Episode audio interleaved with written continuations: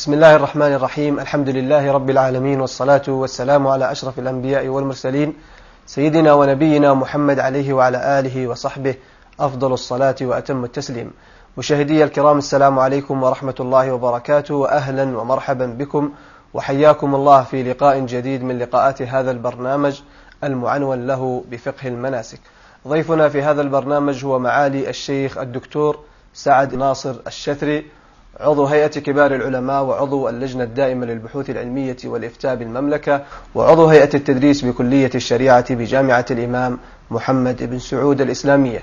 يسرني في مطلع هذا اللقاء أن أرحب باسمكم جميعا بضيفنا الشيخ سعد. فحياكم الله الشيخ سعد. الله يسلمكم ووفقكم الخير. يكون إن شاء الله. بالدعاء لعل الحاجة يحتاج إليها في هذه الشيخ سعد لعلنا إذا أذنت لي أن نجمع في هذه الحلقة بين أحكام السعي وبين أحكام الدعاء لنستطيع أن نستعرض جميع الموضوعات التي يمكن أن يحتاج إليها الحاج في نسكه. آه، بداية فيما يتعلق بالسعي شيخ إذا أذنتم آه، أن نعرف السعي في بداية هذه الحلقة ثم نبين الكيفية المشروعة ومن خلاله من خلالها نستطيع أن ننبه على بعض الأخطاء التي ممكن أن يقع فيها آه، بعض الحجاج. الصلاة والسلام على أشرف الأنبياء والمرسلين.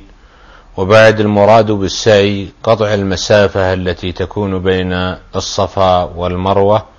بحيث يبتدئ الإنسان بالصفا ويختم بالمرة ذهابه من الصفا إلى المروة شوط ورجوع شوط آخر. هذا هو المراد بالسعي. و بأي طريقة قطع الحاج أو المعتمر هذه المسافة فإنه يعد قاطعا لها سواء كان سعيا أو مشيا أو جريا. المهم أن يكون ذلك في المسعى. وهذه مسألة قد يغفل عنها بعض الناس وهو أن بعض الناس يجد الزحام في المسعى فبالتالي يخرج ويسعى خارج المسعى المعهود وخارج الأسوار بحيث يخرج من الباب القريب من الصفا ولا يعود إلا من الباب القريب من المروة. وهذه المسألة جمهور أهل العلم يرون المنع منها. ويقولون لا يجوز للإنسان أن يسعى إلا في السعي المعروف المعتاد. وقد حد بأنه كان في زمن النبوة بخمسة وثلاثين ذراعا. والإمام الشافعي يقول إن التوى يسيرا جاز. يعني إن خرج يسيرا مع السكك فإنه يجوز له. لكن إن خرج كثيرا فإنه لا يجزئه. وذلك أن المسعى في الزمان الأول لم يكن مبنيا. وإنما كانت الأسواق عليه وكانت البيوت عليه. فحينئذ في مرات قليلة قد يذهب الإنسان مع أحد أو مع إحدى الطرق فيعود مع طريق أخرى. عند الجمهور أن ذلك يبطل سعيه. وعند الإمام الشافعي يقول إن كان هذا الالتواء يسيرا ولم يذهب بعيدا وليس التواء كثيرا وليس ابتعادا عن المسعى مسافة كثيرة فإن ذلك يجزئه. أما إن كان كثيرا أو بعيدا فإن الإمام الشافعي يقول يلغي ذلك الشوط ويعود إلى الصفا مرة أخرى.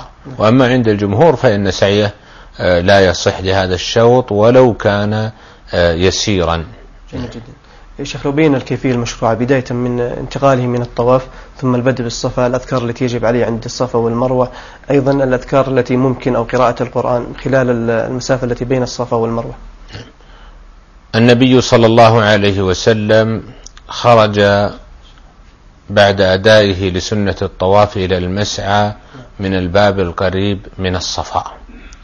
وفي أثناء صعوده قرأ قوله جل وعلا إن الصفا والمروة من شعائر الله فمن حج البيت أو اعتمر فلا جناح عليه أن يطوف بهما ومن تطوع خيرا فإن الله شاكر عليم. فرقى الصفا ثم توجه إلى القبلة وهلل وكبر وأكثر من الدعاء قال جابر بأن النبي صلى الله عليه وسلم قال لا إله إلا الله وحده لا شريك له له الملك وله الحمد وهو على كل شيء قدير.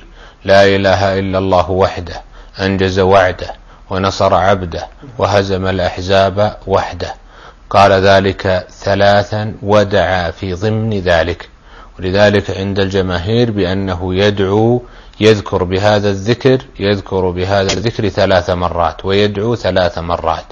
هذا قول الجمهور. والشافعية يقولون يقول هذا الذكر ثلاث مرات ويدعو مرتين فقط. إذا على رأيهم الشيخ بعد التكبير الثالث لا يدعو إنما نعم ينصرف مباشرة. ينصرف مباشرة. لكن الصواب هو قول الجمهور. نعم. لأن جابر وصف النبي صلى الله عليه وسلم بذلك في حديث جابر الطويل في سياق حجة النبي صلى الله عليه وسلم. ثم بعد ذلك ينزل حتى يصل ما بين العلمين وهما العلامتان العلامتان اللتان بلون أخضر فيسعى بينها سعيا شديدا أكثر من الرمل الذي يكون عند الطواف. وهذا السعي والمشي إنما هو على الاستحباب باتفاق أهل العلم وليس على الوجوب.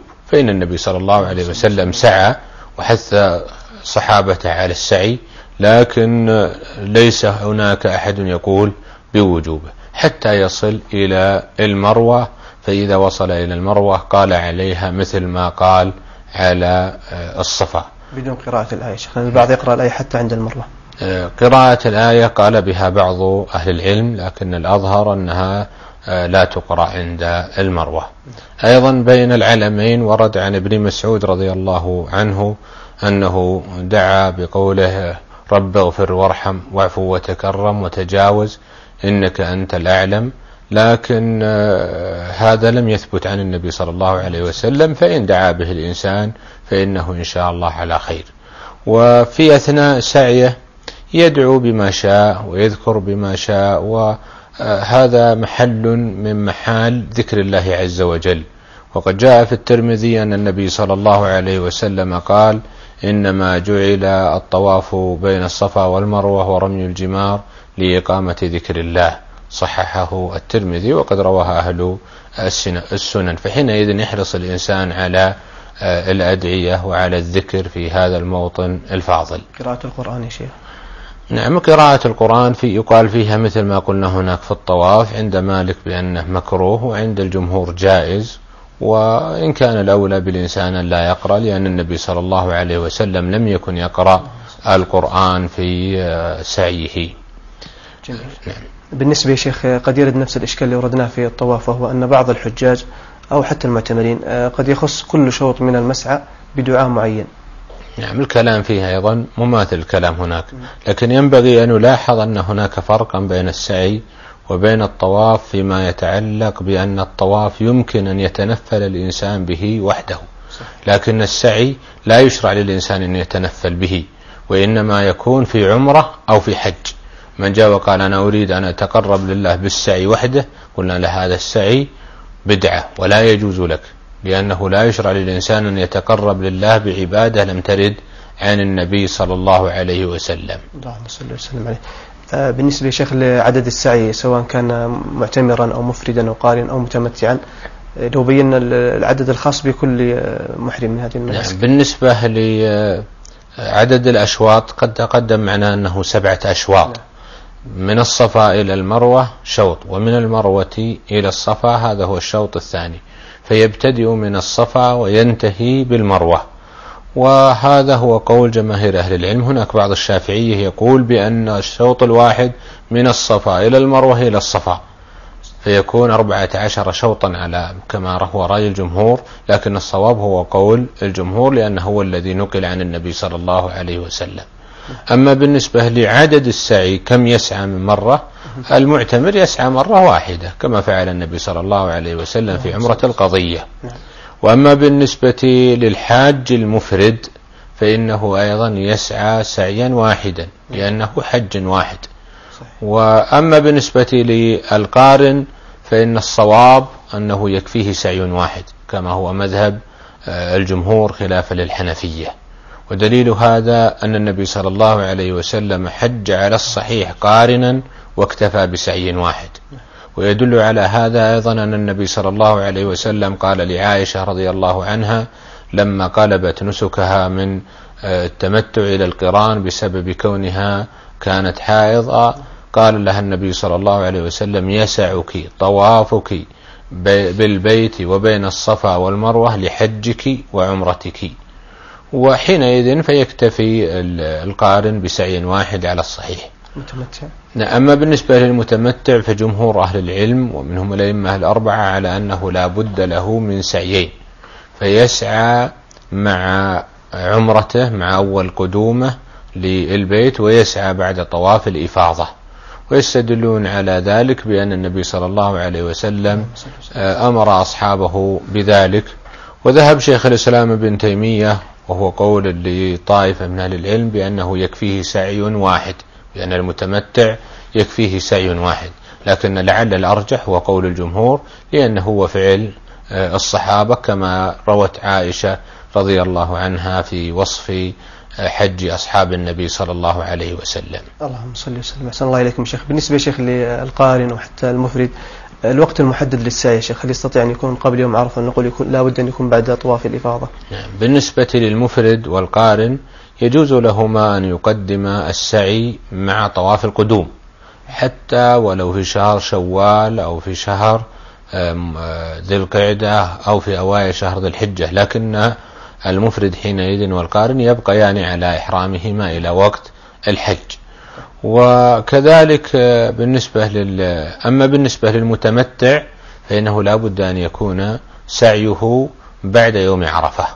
ولا يجزيه السعي الذي يكون قبل يوم عرفة لأن المتمتع عليه سعيان على الصحيح سعي مع عمرته أول قدومه وسعي مع حجه ويكون بعد طواف الإفاضة طواف الحج.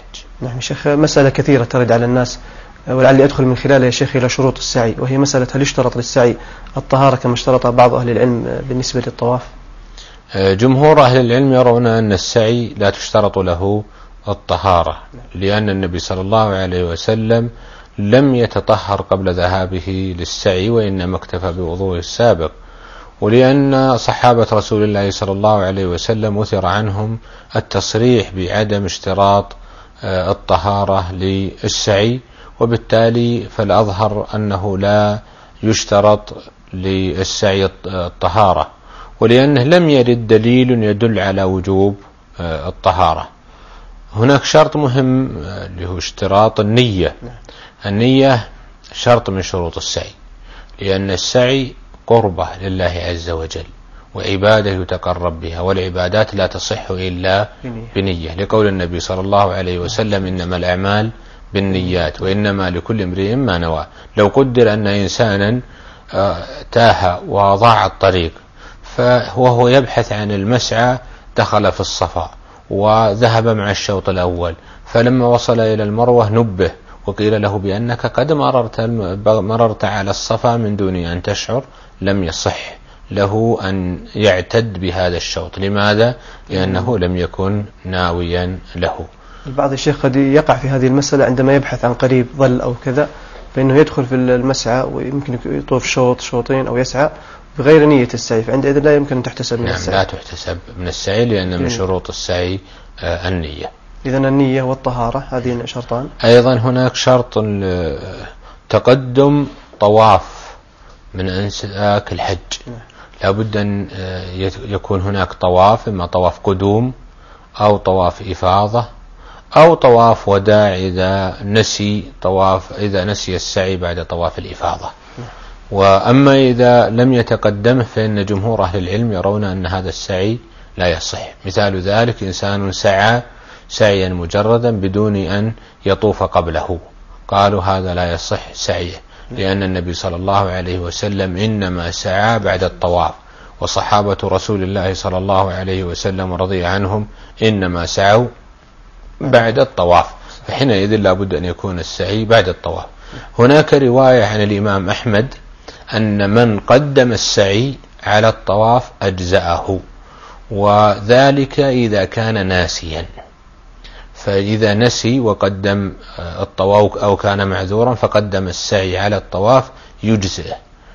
ويستدل على هذا بما ورد في الصحيح أن النبي صلى الله عليه وسلم سأله رجل فقال سعيت قبل أن أطوف. فقال له النبي صلى الله عليه وسلم افعل ولا حرج ولعل هذا القول أرجح. لكن أن يكون هناك سعي بدون طواف معه لا قبله ولا بعده هذا لم يرد به دليل. وحينئذ فنمنع أن يكون هناك سعي مجرد بدون أن يكون معه طواف لا قبله ولا بعده. نعم. بالنسبة لشيخ الاستيعاب نعم هذا أيضا من شروط السعي أنه لابد أن يكون السعي مستوعبا للمكان الذي بين الصفا والمروة بحيث لو ترك لو مترا واحدا فإنه يعود.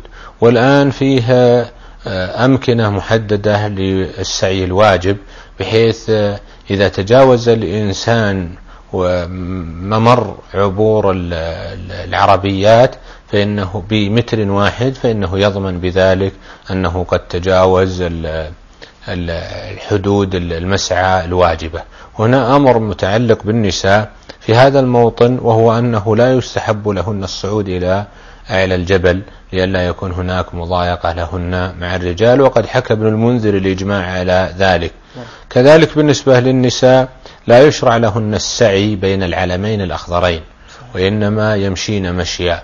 وقد نعم هذا خاص بالرجال وقد حكى ابن المنذر أيضا الإجماع على ذلك. بالنسبة شيخ لصعود الصفا والمروة هل نقول أن نهاية الرخام تعتبر هي الجبل أو تقصد أن شيخ الجبل الأسود؟ آه، بالنسبة للسعي هناك ممر العربيات.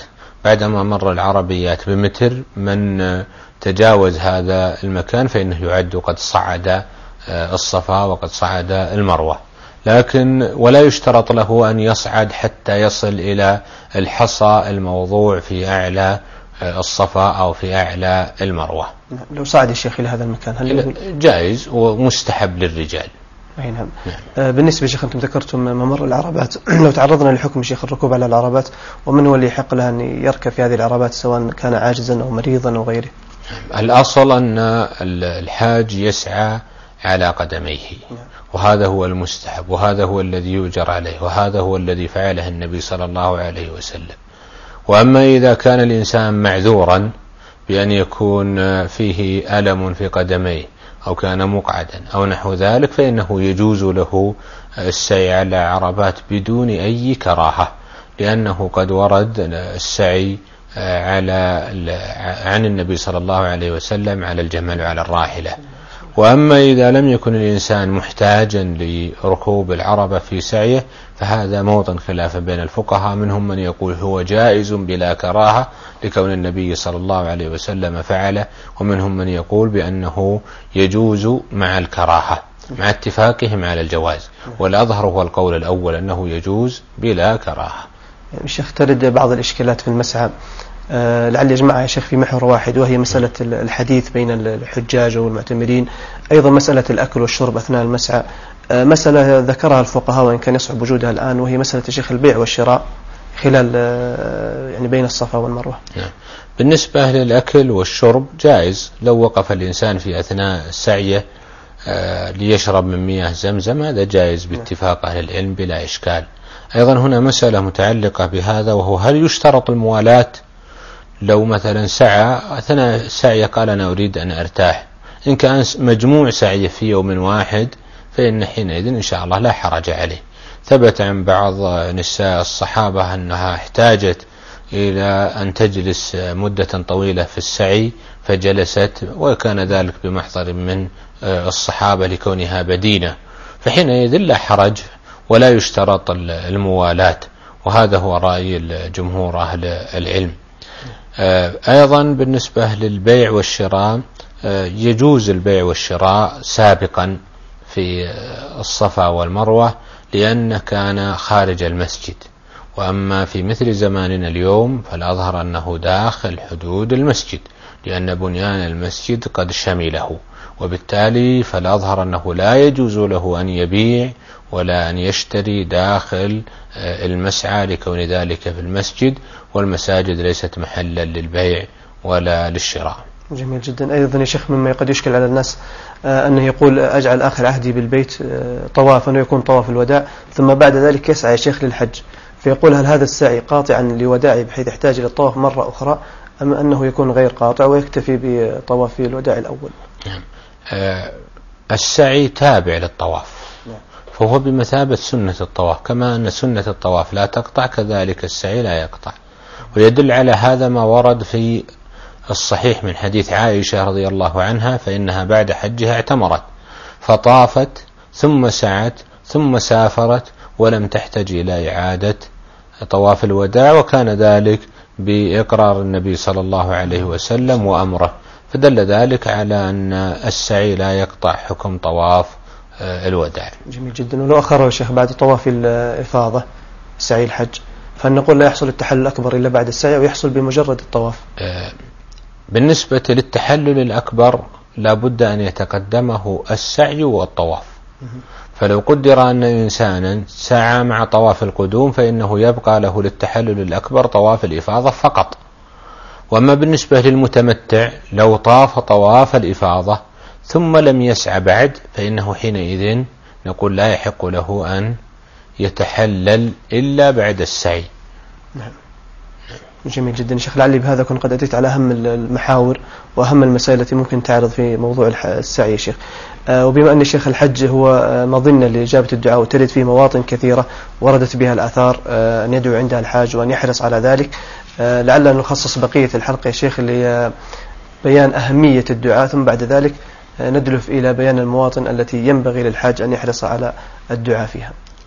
الدعاء تذلل بين يدي الله وعبادة لله عز وجل.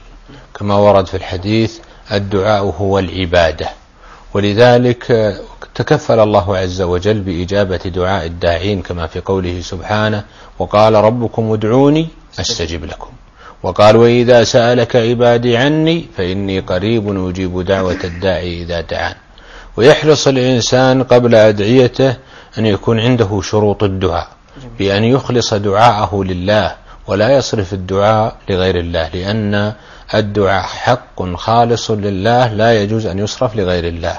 قال الله تعالى وأن المساجد لله فلا تدعوا مع الله أحدا وقال سبحانه ومن يدعو مع الله إلها آخر لا برهان له به فإنما حسابه عند ربه إنه لا يفلح الكافرون.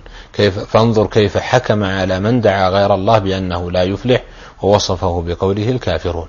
ولذلك ينبغي بالإنسان بل يجب عليه وجوبا متعينا أن يكون دعاؤه لله وحده لأن صرف العبادة لغير الله يعد شركا مخرجا من دين الإسلام. فحينئذ لا يدعو الإنسان نبيا ولا وليا ولا مقبورا ولا ملكا من الملائكة ولا أي أحد من الخلق وإنما يكون دعاؤه لله. كذلك يحرص الإنسان على أن يكون في الهيئة والكيفية والصفة متابعا للنبي صلى الله عليه وسلم خصوصا في هذه المواطن لأن الله عز وجل قد أمر بالاقتداء به صلى الله عليه وسلم وقال لقد كان لكم في رسول الله أسوة حسنة لمن كان يرجو الله واليوم الآخر وقال قل إن كنتم تحبون الله فاتبعوني يحببكم الله ويغفر لكم ذنوبكم. وحينئذ يحرص الإنسان على الاقتداء بالهدي النبوي. وإن كان الإنسان يستطيع أن يقتصر في أدعيته على ما هو مأثور فإنه لا شك أنه أولى لأنه أحفظ لدعائه ولأنه أجمع في الدعاء. لأن النبي صلى الله عليه وسلم كان يتكلم بالكلام اليسير الذي يشتمل على المعاني الكثيرة. والله عز وجل يحب الجوامع من الدعاء. وكان النبي صلى الله عليه وسلم يدعو بجوامع الدعاء ويدع ما سوى آه، ذلك. وحينئذ يحرص أيضا الإنسان على وجود أسباب إجابة الدعاء. من مثل الإخلاص من مثل المتابعة من مثل كون القلب يتعلق بالله وحده من مثل إحضار القلب عند الدعاء. من مثل استحضار المعاني التي يقولها الإنسان في دعائه من مثل التخلص من الأموال المحرمة التي اكتسبها الإنسان. فإن النبي صلى الله عليه وسلم قال يا سعد أطب مطعمك تكن مجاب الدعوة. وفي الحديث الآخر ذكر النبي صلى الله عليه وسلم الرجل يطيل السفر أشعث أغبر يمد يديه إلى السماء يا ربي يا ربي ومأكله حرام ومشربه حرام قال فأنا يستجاب لذلك. نعم. أيضا يا شيخ الحرص على الطهارة واستقبال القبلة البدء بالبسملة والصلاة على النبي صلى الله عليه وسلم والختم بها لعلها أثر في إجابة الدعاء. آه، لا شك أن متابعة الهدي النبوي في مثل ذلك يجمع جميع المعاني المذكورة. أحسن الله عليكم الشيخ سعد لعلي أنطلق من هذه المقدمة عن الدعاء إلى بيان المواطن التي ورد بها الكتاب والسنة بالحث على أن يحرص الحاج على الدعاء في هذه المواطن. بدءا يا شيخ من التلبية عند الحج. نعم التلبية عند الحج ثابتة عن النبي صلى الله عليه وسلم لكن هل يدعى بعد التلبية؟ جاء في حديث خزيمة بن ثابت أن النبي صلى الله عليه وسلم بعد آه، تلبيته سأل الله عز وجل المغفرة والرضوان واستجار أو استعاذ برحمته من النار. وهذا الحديث رواه الشافعي بإسناد فيه محمد بن صالح بن محمد بن زايدة وهو ضعيف وبالتالي فلا يعول على إسناد هذا الحديث وبالتالي نقول يقتصر على التلبية. كان شيخ الإسلام ابن تيمية يميل إليه ويقويه ويقول بأن جنس الدعاء مطلوب لكن العبرة بتصحيح الإسناد. ما دام أن الإسناد لم يصح فحينئذ نتوقف عن مثل ذلك. الشيخ سعد لكي يسهل للحاج وللمشاهد أن يتذكر هذه المواطن لعلنا نأخذها بالتسلسل بداية من قلنا الآن التلبية ثم بعد ذلك دخول مكة. عند دخول مكة ورد أن النبي صلى الله عليه وسلم قال اللهم لا تجعل منايانا بها. يعني موتنا في آه، مكة حتى تخرجنا آه، منها. فهذا كان من دعاء النبي صلى الله عليه وسلم عند دخول مكة وقد ورد بإسناد صحيح.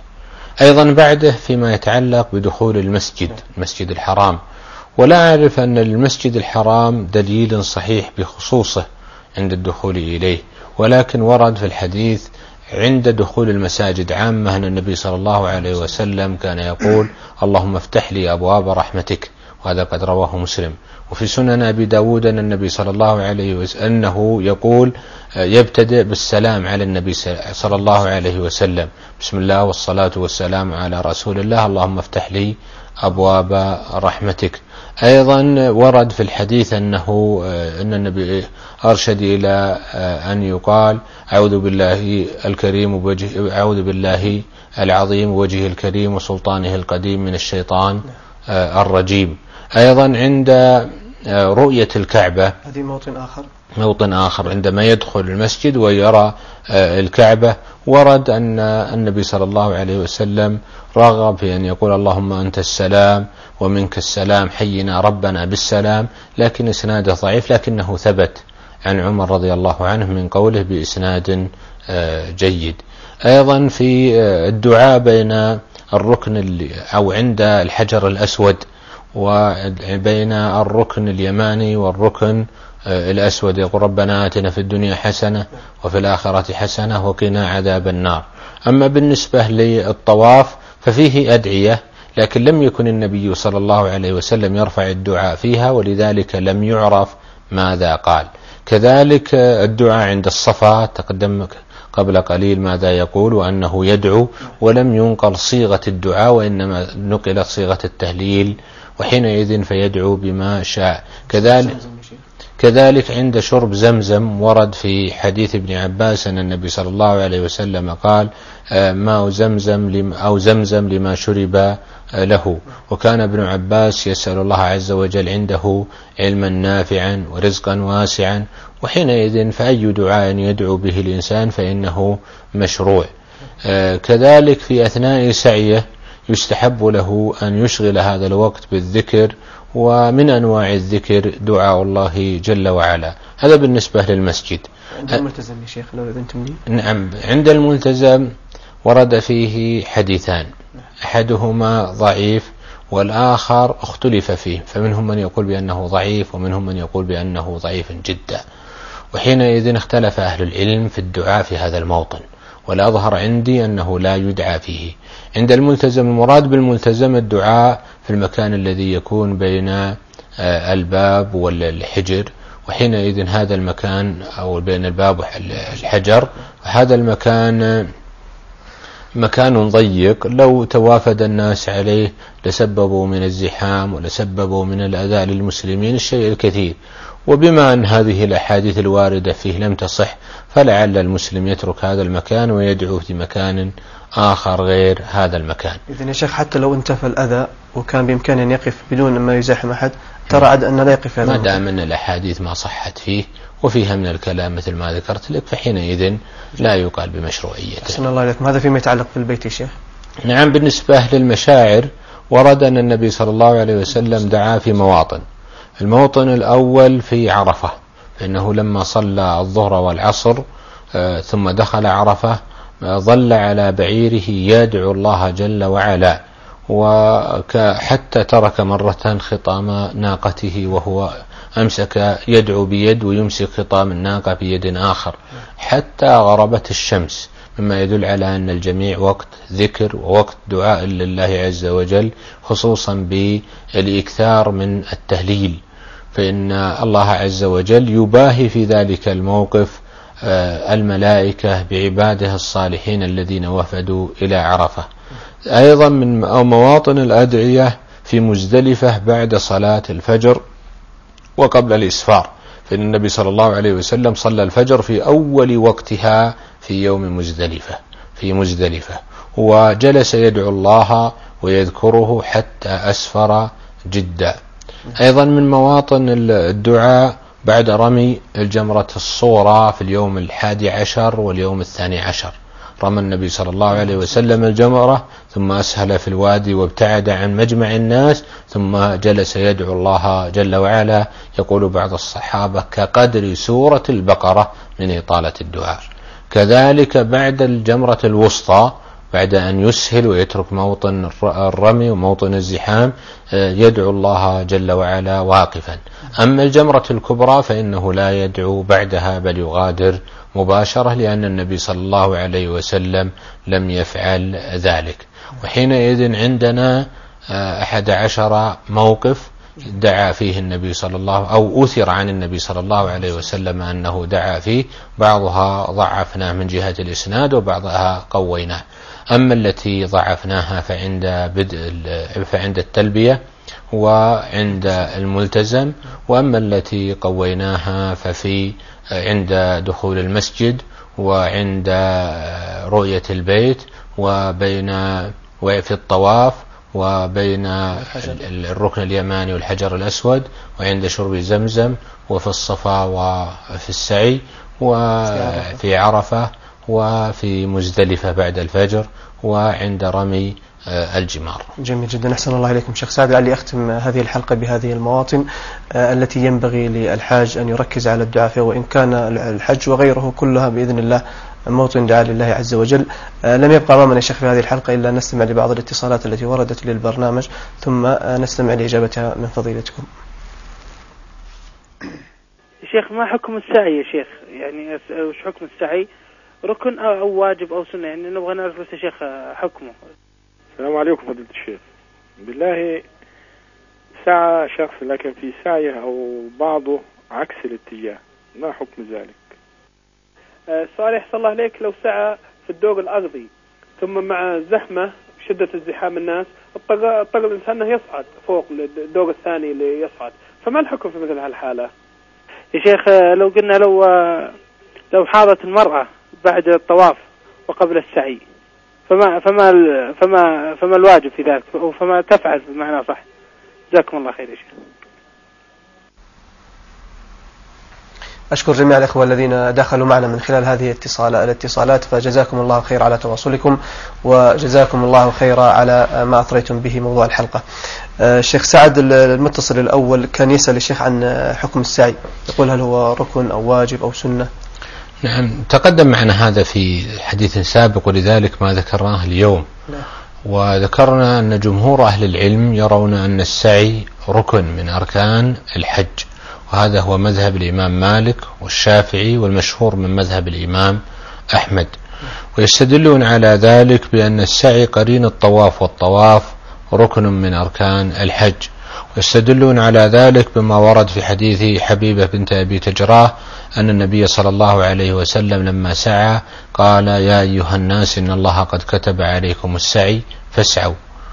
وذهب الإمام أبو حنيفة وهو رواية عن الإمام أحمد واختارها جماعة من أصحابه إلى أن السعي واجب وليس بركن. واستدلوا على ذلك بأن الأدلة الواردة فيه لم ترد بجعله ركنا وإنما دلت على وجوبه. فإن الأمر يفيد مجرد الوجوب وأما كونه ركنا فيحتاج إلى دليل آخر. وهناك رواية ثالثة عن الإمام أحمد بأن السعي مستحب وليس بواجب لكنها مرجوحة لورود الأمر بالسعي. ولذلك فإن الأظهر أن السعي واجب من واجبات الحج وليس سنة مستحبة فقط وليس ركنا على الصحيح من أقوال أهل العلم. تنبني ثمرة الخلاف الشيخ فيما لو تركه. نعم فيما لو تركه. هل يصح حجه أو نقول يجب عليه دم ويجبره بدم وبذلك يكون حجه صحيحا؟ أحسن الله إليكم شيخ سعد. آه، المتصل الآخر شيخ أو يعني أورد إشكالية يعني في الأهم من الأهمية بمكان. يقول الشيخ أثناء السعي لو أن المعتمر أو الحاج عكس الاتجاه سواء في سعيه كاملا أو في بعض الأشواط. نعم من المعلوم أن المطلوب شرعا هو قطع المسافة التي تكون بين الصفا والمروة في المسعى. فمن قطعها بأي اتجاه أو بأي طريق سواء طريق الآتين أو طريق الذاهبين فإنه يجزئه إلا أن ذهاب الإنسان مع طريق آخر فيه أذية للمؤمنين لأن كون الناس كلهم يأتون وأنت تخالفهم وتشق طريقهم لا شك أن هذا فيه أذية للآتين أو الذاهبين وحينئذ فلا يحسن بالإنسان أن يتقرب لله عز وجل من خلال إيذاء الآخرين. لكن لو فعل ذلك فإن آه، سعيه صحيح ومجزئ لكونه قد قطع المسافة بين الصفا والمروة في مكان السعي. جميل. شيخ هذه الإشكالية ترد لو أنها يعني التزم بال بالشيء الشرعي إنه يبدأ بالصفا وينتهي بالمروة لكنه يعكس الاتجاه يمشي في الاتجاه الآخر. لكن يا شيخ لو عكس البداية بدأ من بالمروة. نعم لو بدأ بالمروة إلى الصفا فإنه حينئذ لا يعتبر الشوط الأول ويلغيه لأن النبي صلى الله عليه وسلم بدأ بالصفا. ولأن الله يقول إن الصفا والمروة فابتدأ بالصفا. ولأن النبي صلى الله عليه وسلم لما بدأ بالصفا قال أبدأ بما بدأ الله به. هذا كما في صحيح مسلم. وفي رواية النسائي ابدأوا بفعل أمر ابدأوا بما بدأ الله به. فدل ذلك على أن البدء من الصفا واجب وهو آه، لا لا يصح أن يبدأ من المروة. ولو ابتدأ من المروة أسقط الشوط الأول وأتى بشوط بدل ذلك الشوط الذي ابتدأه من المروة. أحسن الله إليكم. آه، المتصل الآخر يا شيخ يقول لو سعى في الدور الأرضي. ثم كثر الناس وتزاحموا انتقل في بقية الأشواط إلى الدور العلوي. نعم. أولا بالنسبة للأدوار العلوية يجوز السعي فيها لأن النبي صلى الله عليه وسلم سعى راكبا. فكونه سعى راكبا هذا دليل على أن السعي مع العلو جائز. وبالتالي لا حرج على الإنسان في أن يسعى في الدور الثاني أو في السطح. وإذا كان الأمر كذلك فإذا انتقل الإنسان من مكان للسعي الدور الأرضي إلى الدور الآخر فإنه حينئذ سيحتاج إلى آه، الخروج من المسعى لكون الدرج بعيدا عن آه، مكان السعي. ومن ثم فعليه أن يبتدئ من المكان الذي قطع منه سعيه السابق. ولا يحتاج لاستئناف الشوط على الصحيح من أقوال أهل العلم. حسن الله إليكم يا شيخ. أيضا المتصل يا شيخ يقول لو حاض لو حاضت المرأة يا شيخ بعد الطواف وقبل أن تسعى. نعم. تقدم معنا أن السعي لا يشترط له الطهارة.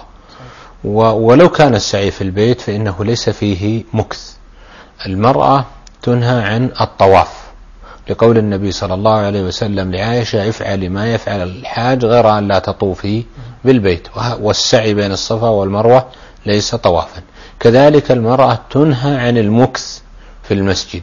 وسعيها بين الصفا والمروة لا يعد مكثا وإنما هو مشي. وبالتالي لا حرج على المرأة الحائض في السعي. إذا طافت طاهرا وهي غير حائض ثم استجد لها السعي فإنها تواصل ثم استجد لها الحيض فإنها تواصل السعي بلا حرج عليها. نعم. يا شيخ لو حاضت آه، وهي لم تطوف ولم تسعى فهل نقول أن الأولى لها أن تؤخر السعي بعد الطواف؟ نعم. باعتبار أنها لأمرين باعتبار أنه لا يكون إلا بعد الطواف وباعتبار أنها حائض لا يجوز لها أن تطوف في هذا الوقت. نعم. الحائض لا تطوف بالبيت. فإذا لم تطف بالبيت فإنها لا تسعى. لماذا؟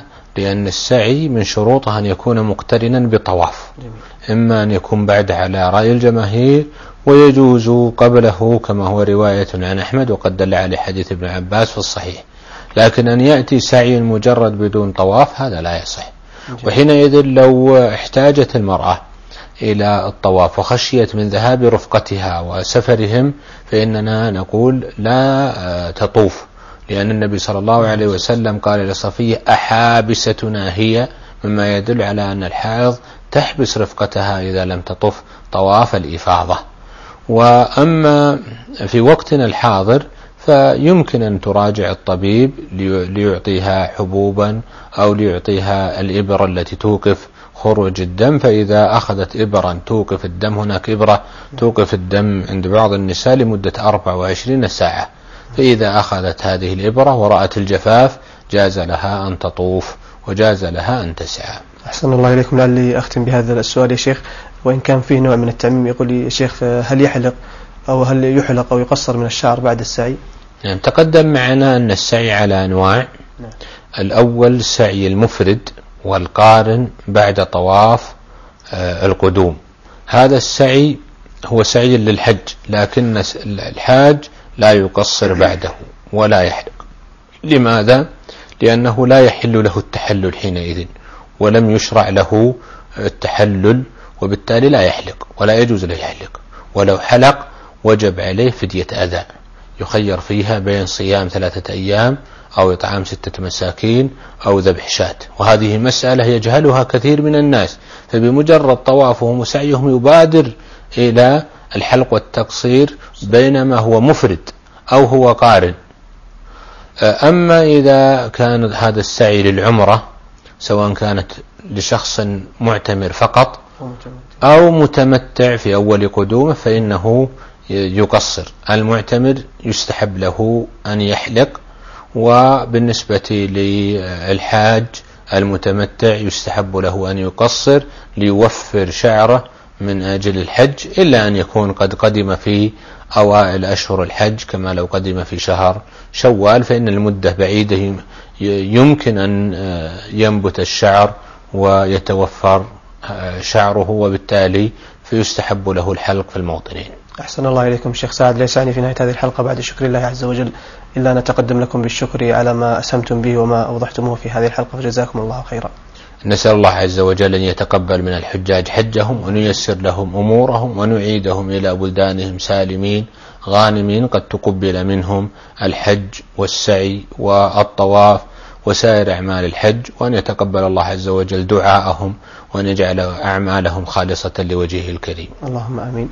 مشاهدي الكرام بهذا أصل وإياكم إلى نهاية هذه الحلقة التي تحدثنا فيها عن أحكام السعي وعن أحكام الدعاء والمواطن التي ينبغي للحاج أن يراعي فيها دعاء الله عز وجل. يتجدد اللقاء بكم في حلقة الغد. إلى ذلكم الحين ابقوا في حفظ الله ورعايته. والسلام عليكم ورحمة الله وبركاته. رجالا ركبانا على كل ضامر. من كل ذي فج عميق أتيناه. نحج لبيت حجه الرسل قبلنا لنشهد نفعا في الكتاب أعدناه أتيناك لبيناك جئناك ربنا إليك هربنا والآنام تركناه. أتيناك لبيناك جئناك ربنا إليك هربنا والأنام تركناه. ووجه